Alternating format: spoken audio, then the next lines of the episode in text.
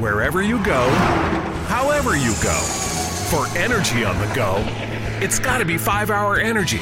It works fast, it works long, it tastes good, and with zero sugar and 4 calories, there's nothing holding you back. Fits your pocket, fits your backpack, fits your on the go life, whether you're going to work, going on vacation, or just going out with friends. 5 Hour Energy. Energy on the go. For more information, visit 5hourenergy.com.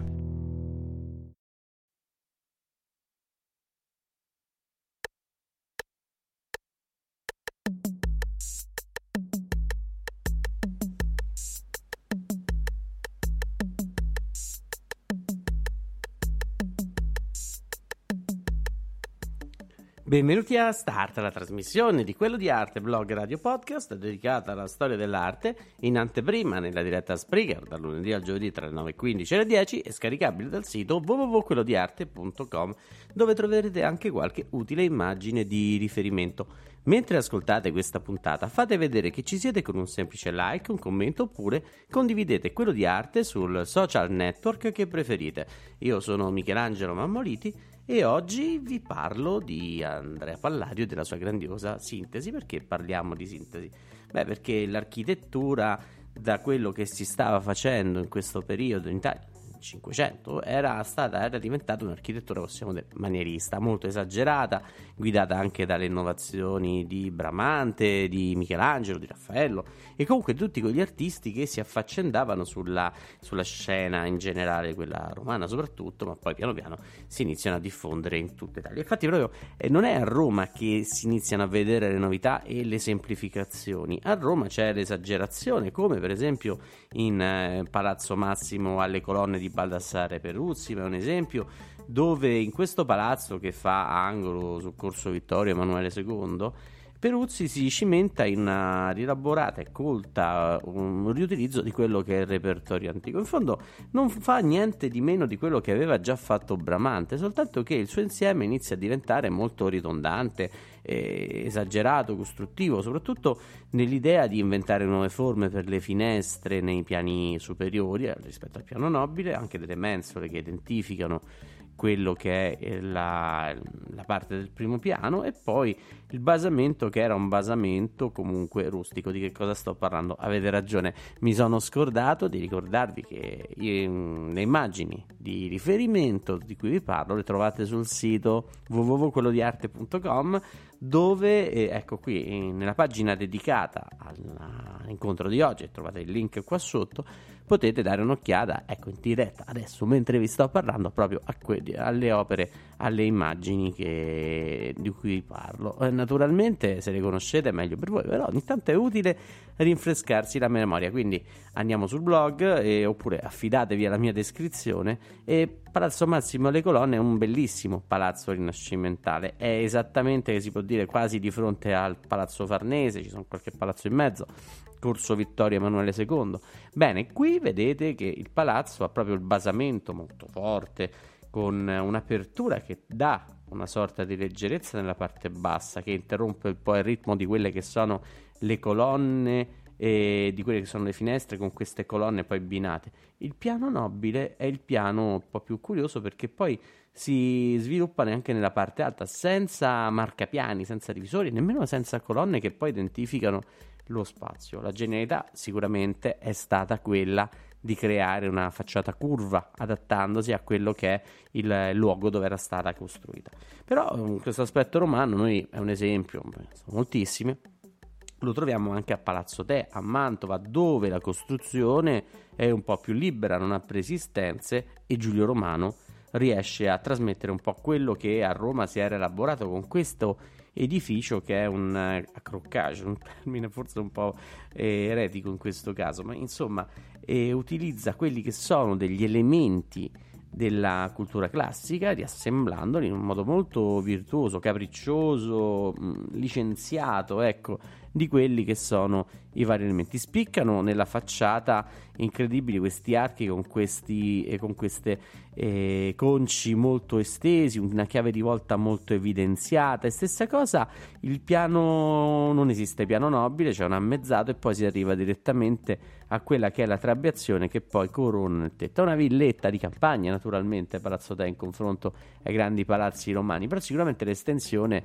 va a favorire quello che è l'idea di una e un edificio archi- architettonicamente valido. Ovviamente c'è una grande sapienza costruttiva in questi artisti che si sono affacciati nel Cinquecento, ma quello che emerge in tutti questi è il fatto che usino in un modo anche un po' improprio, esagerato, quello che è il repertorio della classicità. Un po' più sobria per Giulio Romano è la controfacciata di Palazzo Te, quella che dà verso un laghetto che poi è, è nella parte nella parte interna, nel giardino, forse per dare un aspetto meno austero, un po' più leggero proprio a quella che è l'edificio, e qui ecco che utilizza delle colonne molto sottili e a volte a gruppi di, di quattro che sorreggono per esempio gli arconi del, del prono centrale, della struttura centrale che poi è quella dove al cui interno c'è un bellissimo loggiato, anche qui molto ricco e fastoso e ricco poi di quelle che sono citazioni dalle grottesche antiche, dalla decorazione, comunque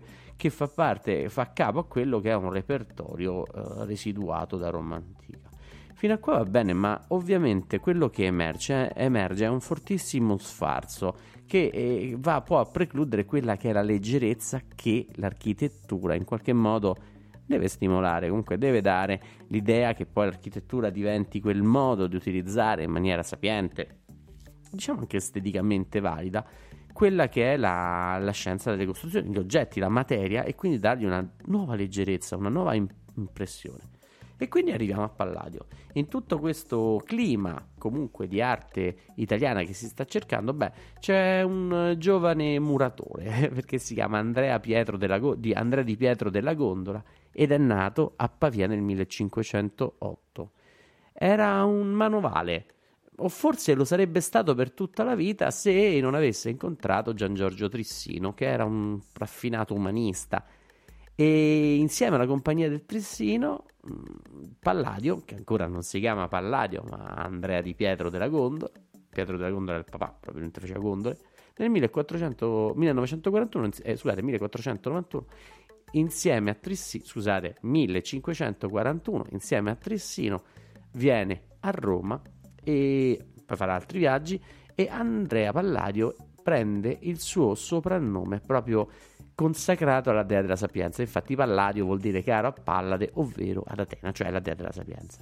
A Roma il suo impegno è più nello studiare l'antico, fa diversi rilievi classici, ne fa tantissimi che poi diventeranno nel 1570 il nucleo principale del trattato, del suo trattato, che sono i quattro libri di architettura. E pensate, fu, divenne talmente diffuso in tutta Europa questo trattato che si può dire che tutta l'architettura inglese, americana, che ne verrà dopo, sarà neopalladiana, come se Palladio, studiando l'antico, l'avesse in questi libri formalizzato per poi riconsegnarlo a quelle che sono le generazioni future, risintetizzandolo attraverso anche degli elementi che nell'antichità non esistono. Per esempio, se andiamo a vedere quella che è la eh, basilica palladiana, si chiama basilica forse nel vecchio senso del termine, un luogo dove venivano amministrati gli uffici della magistratura e non più una chiesa così come era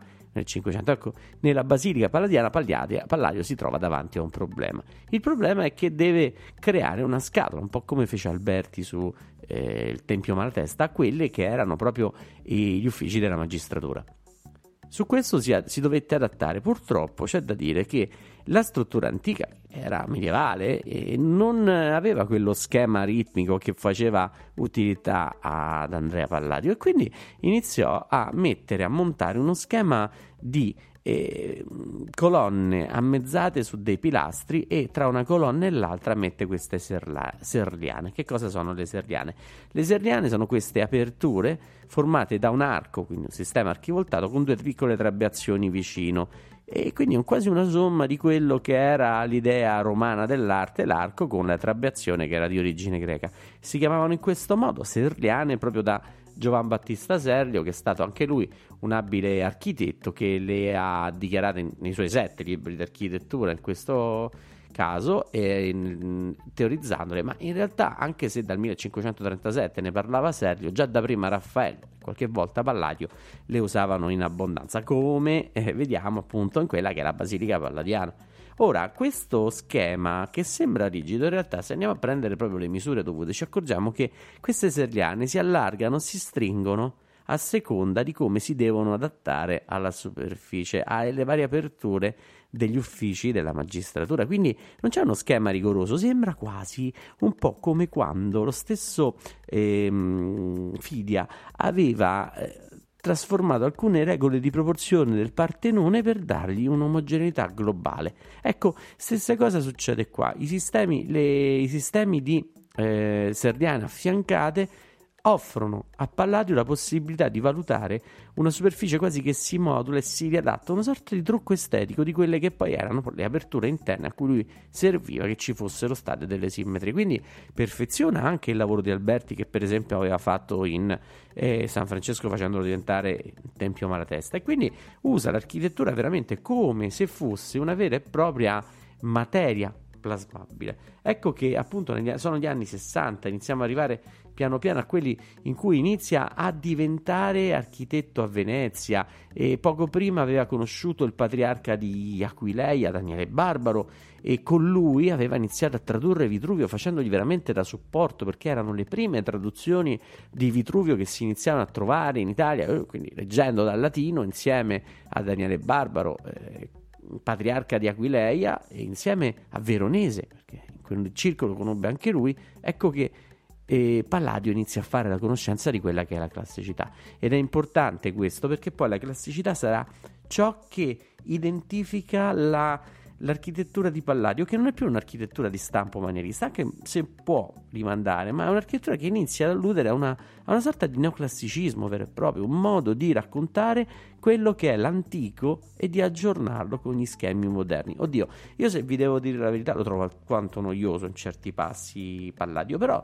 effettivamente il suo modo di ricercare l'antico a volte diventa anche divertente, come è il caso di Villa Barbaro a Maser, in cui... Ehm, o Maser, mi sa forse più Maser, in cui Palladio deve riadattare un rustico di campagna. Questa villa e la fa per quelli che sono Daniele e Marcantonio Barbaro, tra cui Marcantonio si direttava anche di, di scultura, e inizia a trasformare proprio questa villa in un luogo che sembra veramente sacro, un luogo incredibile.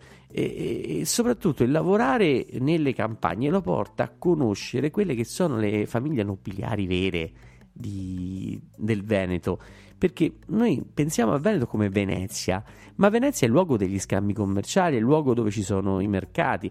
Il Veneto invece è dove si produce, quindi le vere ricchezze sono sul territorio veneto e poi arrivano a Venezia e dalla vengono smerciate dalla Serenissima, diciamo, in tutto il mondo. E quindi queste ville diventano quasi degli avamposti sacri, dei luoghi forse militarmente strategici, se posso usare anche una, una parola un po' curiosa. E diciamo che la villa diventa il nuovo eh, tempio della produttività, della costruzione. Ecco che in Villa Barbaro a Maser si crea proprio questo. Noi appena arriviamo non abbiamo la percezione di una villa, vediamo un tempio la facciata di un pronao di un tempio tetrastero, ovvero a quattro colonne, addirittura con un timpano e un fregio sopra molto pesanti. C'è una grande apertura della finestra che identifica il piano nobile. E poi si apre questo tempio verso quelle che sono queste due eh, strutture laterali in cui si inizia a, strutturare quella che è anche eh, dove all'interno ci sono i, i vari eh, come si chiamano? Le, le masserie dove si mettevano gli attrezzi di lavoro. Quindi è quasi il vestito sacro che si dà un edificio di campagna ed è meraviglioso perché vuol dire che la ricchezza in qualche modo sta trasformando anche la cultura stessa, non è una ricchezza scevra, ma una ricchezza che vuole abbigliarsi di un vestito antico. Poi semmai sarà stupida come discorso, però diventa estremamente interessante proprio perché è un modo che si ha per manifestare la propria importanza nel territorio. Qui ovviamente entriamo in un territorio un po', un po', faticoso. La cosa bella è che qui proprio all'interno ci sono gli stupendi affreschi di Paolo Veronese che vengono elaborati non soltanto tra lui e Palladio,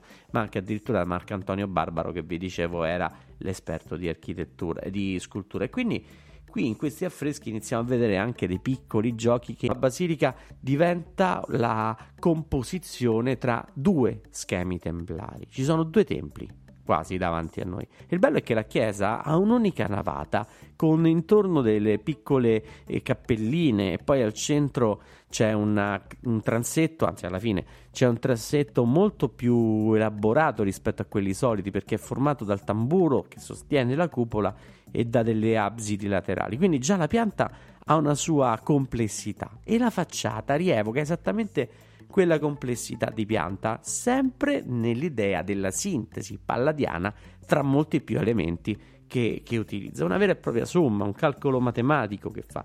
Infatti la cosa che ci appare per primo è proprio se andiamo ad analizzare le colonne della facciata che identificano anche qui come è stato per Villa Barbaro un tempio tetrastilo. E questo è il primo. Ovviamente tutto incasellato all'interno di questa struttura. Però se iniziamo ad allargare il nostro sguardo fuori dalla scalea, fuori da questa struttura. Ops, scusate, ho, ho bottato una botta al microfono. Questa, se andiamo a prendere una fuori da questa struttura, vediamo che dietro sembra far quasi capolino un secondo tempio. Più basso, un po' più largo, sempre con una proporzione aurea, possiamo dire, ma che non disturba quella che in realtà è la proporzione, la proporzione al quadrato del tempio principale. Qui c'è tanto sapore anche di, dell'architettura eh, di Leon Battista Alberti quando lavora per esempio a San Sebastiano, a Mantova. Quindi questo anche nel rigore, nella semplicità. E quindi piano piano facendo attenzione a questi che sono questi elementi che vanno a incrociarsi, a sommarsi e a ripetersi se vedete già ci sono tre timpani importanti. Il primo che ovviamente è il più evidente, quello sopra la facciata tetrastila. C'è un secondo molto più piccolo sopra l'arco e poi se vedete nella facciata diciamo posteriore, quella nel secondo piano nel, di Granante, è quasi come se volesse alludere a un terzo timpano che quasi inglobi tutto il resto. Il bello è che poi questo schema va a essere quasi ridondante nella parte superiore dove vediamo il tetto. E quindi ecco qui che Palladio sta costituendo un vero e proprio sistema metrico e costruttivo di quella che è la sua architettura. È naturale che questo modo di elaborare l'architettura è un modo estremamente virtuoso, consapevole degli strumenti che si hanno, ma allo stesso modo non è come quella che è stata l'architettura manierista che diventa esplosiva e stesa, ma ha una capacità di arrivare a questa sintesi che diventa assolutamente sobria.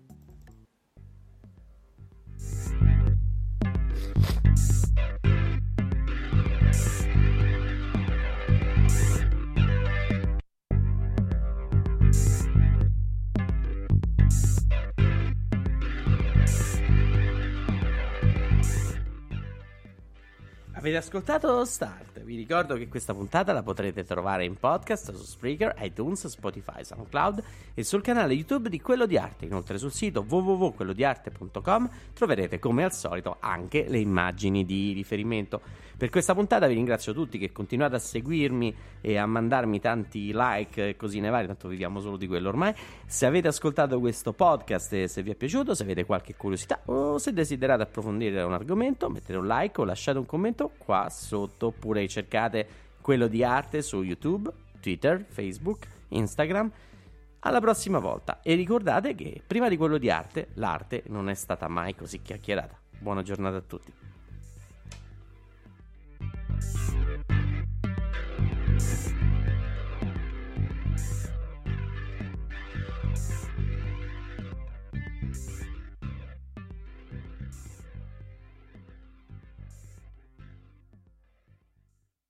A factor that seems casual is claiming tens of thousands of LGBT lives every year. Tobacco. Yes, smoking cigarettes can damage nearly every part of our bodies. So we choose to keep this life free from tobacco. This free life, freedom to be tobacco free. Wherever you go, however you go, for energy on the go, it's got to be 5 Hour Energy. It works fast, it works long, it tastes good, and with zero sugar and four calories, there's nothing holding you back. Fits your pocket, fits your backpack, fits your on the go life, whether you're going to work, going on vacation, or just going out with friends. 5 Hour Energy. Energy on the go. For more information, visit 5hourenergy.com.